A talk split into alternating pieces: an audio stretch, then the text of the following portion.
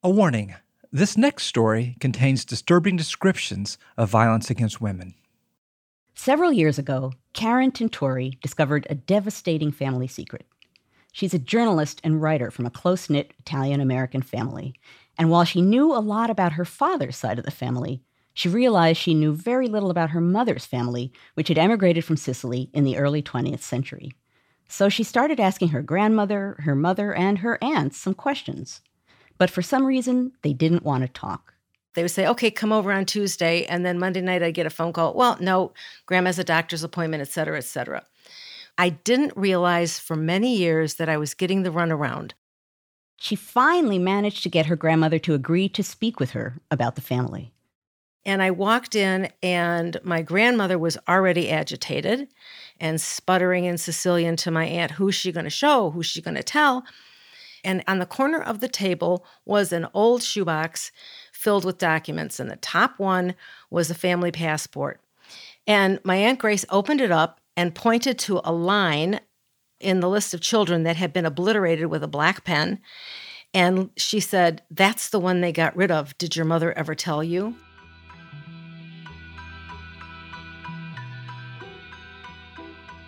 And it took And about another hour for her to explain that my grandmother had a sister next to her, a year younger, who was murdered by her brothers about nineteen twenty in Detroit in an honor killing.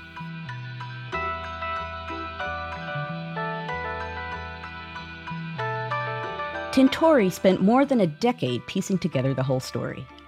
She eventually published a book about her great-aunt's murder. She learned that the one they got rid of was her grandmother's sister, a girl named Frances. She'd come with her siblings and parents to Detroit from Sicily in nineteen fourteen. But Frances disappeared from the census records in nineteen twenty. She would have been about sixteen years old. And she had been promised to a, quote, mafioso who was twenty years older than she was by her father. And because she broke that engagement and she eloped with the man she was in love with, her older brothers were very upset with her that she had blackened the family name, she had dishonored the family by disobeying the father, and by ruining their chances to get uh, a leg up in a better street gang. The brothers took matters into their own hands. They were so angry with her that they kidnapped her and they took her to Belle Isle, which is an island in the Detroit River. And the story was that they cut off her hands and her feet and weighted her down with cement and threw her in.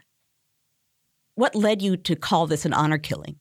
Everyone in the family, when we talked to them, said it was an honor killing because she dishonored the family. She blackened the family name. When I called my mother later that day and said, it is what Gracie told me true, she said, oh, she had hot pants and she was fooling around with boys in the alley. And that hmm. did not make sense to me at all. And I thought, you know what? She was sixteen, and no matter what she did, if she did anything, she didn't deserve the fate she got. Yeah. But to that older generation of the family in Sicily and transplanting that culture to the United States, the honor of the family was tied up in the chastity of the women, the appropriate conduct of the women, the way they dressed, the way they behaved, obedience, and uh, just not doing anything out of line in public. Because to do that would bring shame on the men. Oh, to do, yes. Yes. It was it was control, I guess is what you want to say, that the men could not keep their women under control. That dishonored the men, that they weren't, I guess that it boils down to virility and manliness. And if they couldn't keep their women in control, then they weren't really men. Absolutely. It's honor is always in some way about manhood. Yes. Whether it's fighting a duel or killing your sister because she goofed up your chances to run in a better mob. Wow. In reconstructing this, did you how much did you find out about Frances and who she was and what her life was like? Well, when my mom was dying, one of the younger brothers, her her uncle, came to visit. And he was the one, when he was a little boy, he hated his older brothers for murdering Frances and vowed that he was going to grow up and kill them. He said that she was sweet, that she would take any little money that she had and buy the little brothers ice cream, and that she was really the sweetest and the kindest of all the sisters. And did you get any sense of, of what her life was like before she eloped? Well, here she is murdered in nineteen twenty, about right when women in this country are getting the right to vote, when everything is opening up. I mean, the future that she would have had had she had she been allowed to grow up. Women, basically, they cooked, they cleaned, they ironed. I understand that the brothers threw their shirts down. Uh, you know, they'd wear their shirts, two, three shirts a day. And then she, like my grandmother, being the two girls, the f- first two girls, would do the cooking, the cleaning, the ironing with the starch.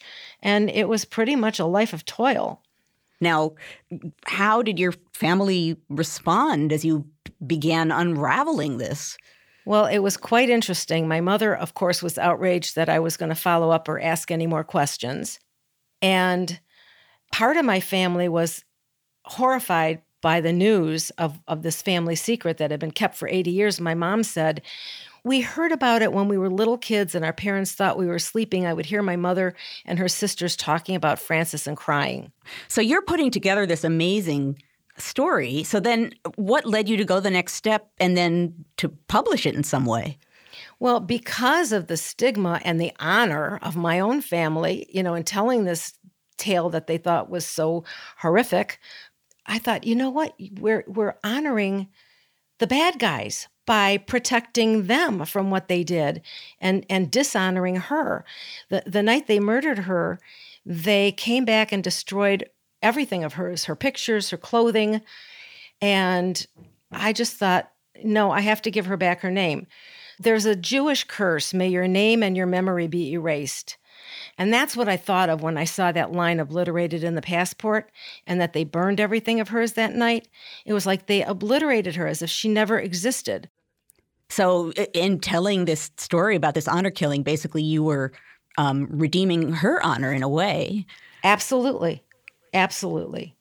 So over the course of, of researching the book and writing about it, did you come to feel differently about your family's honor? It, that's an interesting question. I did. I, I had considered honor, but not exactly in the word honor. There's an Italian word, vergogna. The vergogna is the is the is the shame.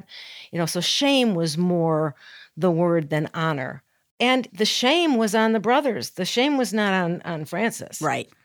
I mean, it was okay for them. That didn't dishonor the family, that they murdered their own flesh and blood. It's mind-boggling. Has the, your family sense of themselves changed now that the secret is out? I think there's a sense of relief and a sense of closure. Hmm. Some of the women cousins we've talked about going to Belle Isle and, and doing a memorial service for her, but we have not yet been able to do that. It, when you go to Belle Isle, there's a beautiful Scott Fountain there, and people would go because it was like a wedding cake of a fountain, and the bridal party would go down there. My parents went. My Aunt Grace went. We have wedding pictures of everybody, everybody gathered around the fountain. And you go to the island and go, well, was, did they kill her on this side? Did they kill her on that side? Hmm. You know, it's like if we, if we kind of knew where she was, we could really honor her by doing something like that. So your your family comes from Sicily to Detroit. Did you, in all of your research, and you did so much, did you get a sense of what that world would have been like coming from Italy to America, how different it was or how similar it was? In Italy, in Sicily, they came from poverty and they lived in stone houses and, and scrabbled for for something to eat. And America was a promise of, you know, food on the table and a better and a better life for the family. But it was also an insular community in the Detroit area. Uh, they brought, you know, the food and the customs and the and the culture with them. They just lived in different kinds of homes. Huh. So so in a sense, I mean, the the family, it, it got transported to America, and by being in a Sicilian Italian community, everyone else sort of shared that same sense of honor and family honor, and so they all felt bound by the same rules and by the same customs and I guess by the same demands, it sounds like. Yes, and, and it's not just limited to the Detroit area. Uh, as the when the book came out, the feedback that I've received from readers who grew up in a Sicilian-American family has been astounding. Hmm. Some people were upset because they said, oh, well, that didn't happen in my family, and it gives a bad name to Sicilians. you know, you're dishonoring right. Sicilians by publishing right. this story because it's reflecting right. badly upon us. Right. But one woman wrote to me and she said, you're seventy years old. She said, all my life I thought it was my fault. And now I understand where all of this honor and, you know, female second place business came from. It's it's such an amazing thing, you know, because um, this kind of honor culture generally, it's obviously deeply powerful to the people who are in it, right? It means a lot to the family. It means a lot to the community. It's this enormous network. And then it's a thing that no one talks about. That's the omerta. That's the, right. you know, keep quiet, keep your mouth shut, keep your head down, and obey. But it shows you, it shows you how absolutely powerful it is, right? If no one even needs to talk about it, it's just something that everyone knows is the way things should be. Exactly. It, it ripples out like a pebble in a pond, and it, it does. It affects, it affects everybody.